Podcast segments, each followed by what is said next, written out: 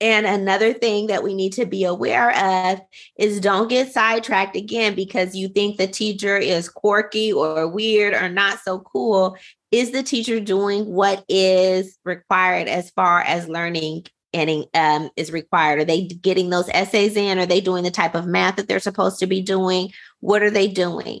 If it's matching, Again, the focus should not be on the personality of the teacher. It would be great if every teacher vibed 100% with you and the child, but that's not reality. We know that.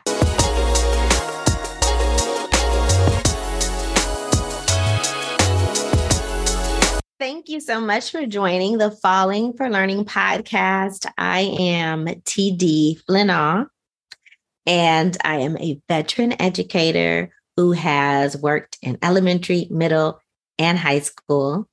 I am national board certified, um, which means that I did all this extra work to really show um, and learn how to teach at the highest levels and be certificated uh, through national board certification.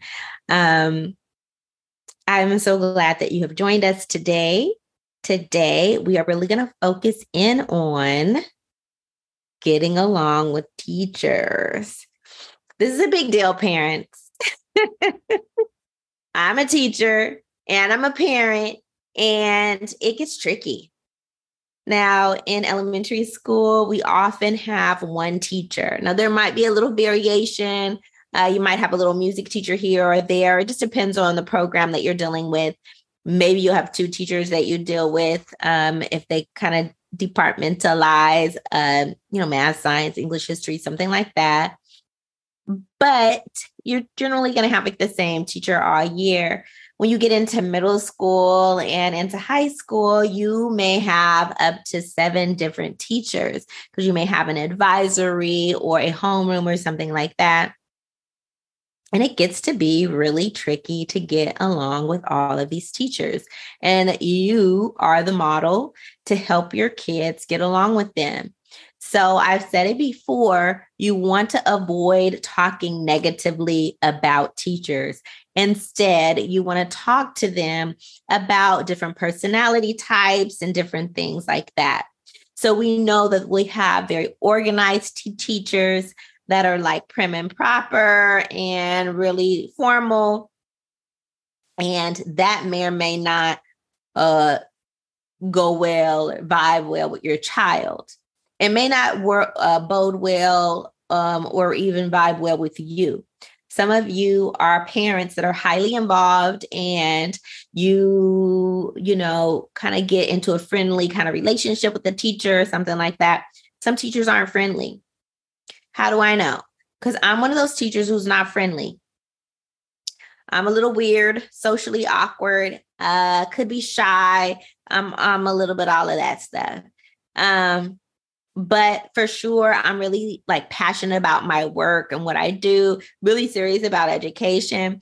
And over the years, like I said, I have been a teacher for a while, but I've really learned how to change and to pivot and I really was taught not to really engage with kids, to really get to know them, and not being a people person and really being a rule follower. I just listened and just really didn't. And so sometimes that does not work well with students. And it's not because I didn't care deeply about my students. It's just because I'm not a people person. That didn't come natural to me. And if I was told not to do it, I wasn't going to do it. And so that's something that you need to know. Some people are just naturally people person and, you know, uh, people, people, they really get along with, uh, you know, others and it just really vibes with others. But I really need you to look beyond the teacher's personalities and think about what they're doing. Why? Is because our goal is to get our kids learning. We want them to have the skills and the techniques to be successful. And the only way to do that is to make sure that your kids are actually learning those skills. They're being exposed to those skills. They are practicing those skills. They're held accountable for those skills. And that does not always happen when we lose sight and we get focused on the teacher's personality and not focused on what the teacher is actually teaching. So here's one example. There is a cool teacher in almost every school. There's a cool, fun teacher. People love them, the kids love them. But what happens? What happens is that next year, when a teacher, the serious teacher, the teacher that's a little socially awkward and is not cool with everybody, gets the students and really starts giving them that education and those learning and those lessons. And we find out that that cool teacher did not always do what they were supposed to do. It was a lot of fun and not a lot of learning going on. Now, I am generalizing. Of course, you can have a a teacher that's the whole package, really cool, fun, vibes with you, and gives you rigorous um, learning. And you challenge the kids, you make the kids enjoy it. You know, the kids are really engaged. So, just what I'm saying is, parents, be aware. Some of us lose sight and we think, oh, so cool, so fun with a teacher, and don't even pay attention that they're not actually doing the real work that needs to be done for the kids. Because think about it as parents, we know that sometimes we could be a cool mom or a cool dad or whatever. And then sometimes we got to say, no, that's not happening here. You need to do your chores before you go out and hang out with your friends. And do the kids always feel like we're the cool parent? Do they always feel happy with us? They don't. So the same with teaching, right? This is when we're teaching our kids, it's not an extracurricular activity. It's not something that they've chosen to do. They have English. Everybody in the school has English.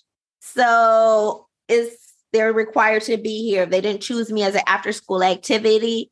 And so sometimes I'm going to ask you to do stuff that is fun and engaging. And sometimes I'm going to ask you to do stuff you don't want to do. And I can't always be cool and fun and fulfill the learning tasks that we need to do in order for you to learn. So, you know, be aware. It's not just about being cool all the time, parents. You need to know what your child needs to know. And you need to make sure that the teacher is giving them the work that is getting them to where they need to be. Sometimes it's fun and sometimes it's not. And be aware of that. If the teacher's cool all the time and fun all the time, they may or may not be fulfilling the full obligations that are needed to get your child on track for learning and to stay on track for success. Okay. So, what you need to do is be aware of the syllabus so in secondary schools, usually the teacher gives a syllabus, a link to the learning standards, or some kind of place to reference the standards that they'll be learning or the learning targets that they'll be learning during that semester or that school year. Track what's being done in the class and see that there's a match between the two. If there isn't or there is, you need to know you need to ask teacher question the teachers some questions look at the work that your child is bringing home look at the type of reading that they're doing and try to see whether or not this is tracking for you if you're not sure again ask questions okay? You could ask questions to me. Always can send emails to writerty at gmail.com i'm here for you. I'll give you those feedback and that information that you need.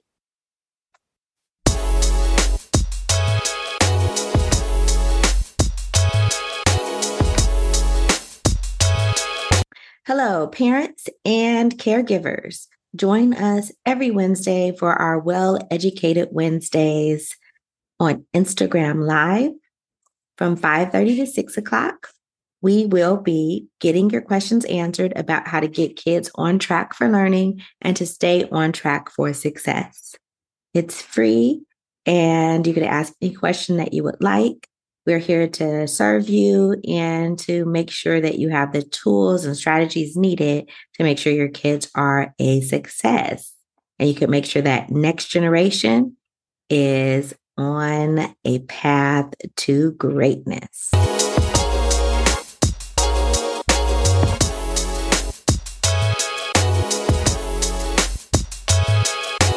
Another thing that we need to be aware of is don't get sidetracked again because you think the teacher is quirky or weird or not so cool.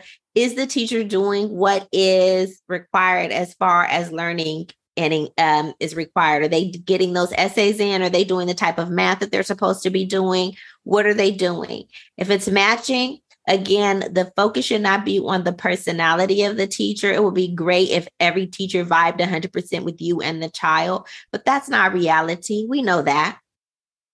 So, again, you can give the teacher feedback about what's helpful for your child like uh, my child really enjoys blah blah blah and there this is something that um, you could do to help connect with them better or for them to understand better and um, the teachers should be open to it, but again, they may not be. Let's be honest.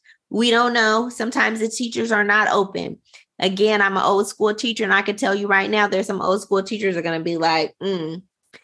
but I'm more open and I want to hear. And I've definitely changed lesson plans when I felt, when, you know, especially when I was new at teaching a subject, because I've been in different subject areas and different grade levels to pivot and try to offer some more engaging um, information if the t- uh, parents are saying, you know, this the child is complaining like this is very repetition. It's not really engaging. It's getting boring. And if that's the case, I'm going to reflect and look to see is it pretty much the same stuff going on every time, or am I changing it up and being reflective that way? Now, and not every educator is going to do that. Be aware of it, but again, advocate for that. Document and you may have a case with the administrator for them to actually make a change because that's part of our requirements as, as teachers is to do engaging work with the students. Now, if we just have a lot of repetition and it's not really uh, changing and it's really like one dimensional as far as what's being done and the children, then we have an obligation to change things up. So again, document give a request to the teacher first and then go to the administrator if needed. But um, please don't lose sight of what's going on in the classroom because you're focused in on the teacher's personality. Because if it's a wonderful personality, it may be just, you know, smoke and mirrors that they're not actually doing real work with the child.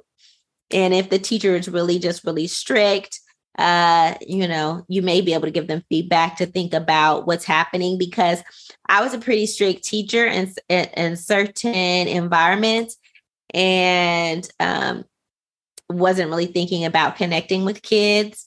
I'm pretty passionate about what I teach and that, you know, I get into it and then that like ignites students in a way too. But I wasn't really making connections because it's something I really didn't think about because this is like just my personality. Unfortunately, but I reflected and now I do really um, connect to the kids, and then um, I get all in their business, and I say, "You don't have to tell me, but I'm gonna be all up in it." I do tell them. So I've been like more open with my personality as I've gotten older and more seasoned. You know, I age like wine, baby anyway. Uh, so just think in terms of you know how you could best support your child. You really do need to know what those standards are. And the first place to look is the syllabus. And if it's not in the syllabus inquire figure it out. What are the standards that they're supposed to be learning? Can you uh, send me a link to it or to the website where we could see what the learning standards are for the kids in the eighth grade ninth grade whatever grade they're in so that you could really see like does this align? And is the work that they're doing align?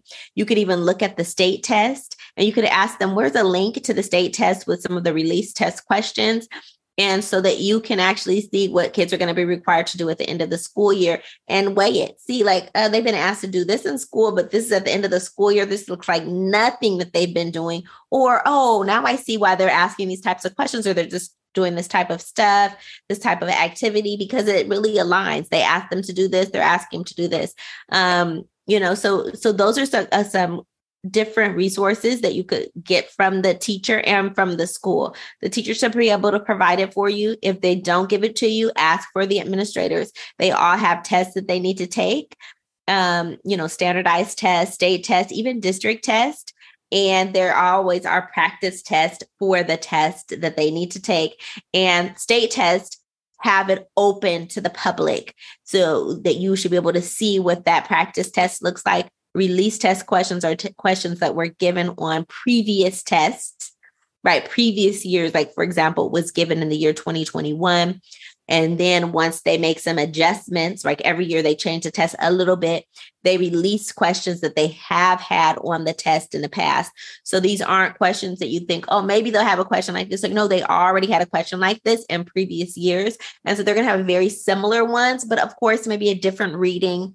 Um, and so, but the type of question is going to be pretty much the same. Not the same question, the type of question. And so, like, if it's going to ask you cause and effect of something, you're going to probably see a cause and effect, but about another text or another topic. Um, if it's going to ask you to compare and contrast, you're going to see a type of question like that.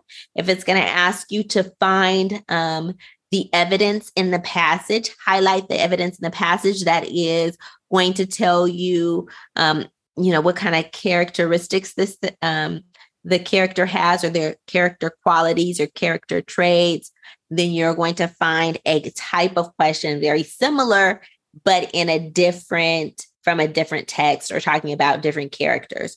So that is why you could look at the release test questions, you could look at the standards and see what your child is doing. Please don't get caught in the teacher's personality because the personality does not mean that they are doing a great job meeting the needs of your child if you know your child is behind in a subject area, you also need to think in terms of differentiation. And how is your child getting some extra support? If your child is a, ahead of the game in a subject, there's also differentiation called for how is my child being challenged? And so you could ask your teacher that too. What what support are you going to give my child because they're behind? What kind of supports can you give my child because they're more advanced? And those kind of questions a teacher should be able to answer. So I really want you to be clear about falling in love with learning is making sure that you are having a learning environment that's adapted to your child's needs and interests so that they can learn to love learning. Learn to love learning. It's like a little bit of a tongue twister there, but you know what I'm saying? So you want to really be clear with your uh, child's teacher about what your needs are, and don't get caught up in the personality. That does not mean they're good doing a good job, and it doesn't mean they're doing a bad job.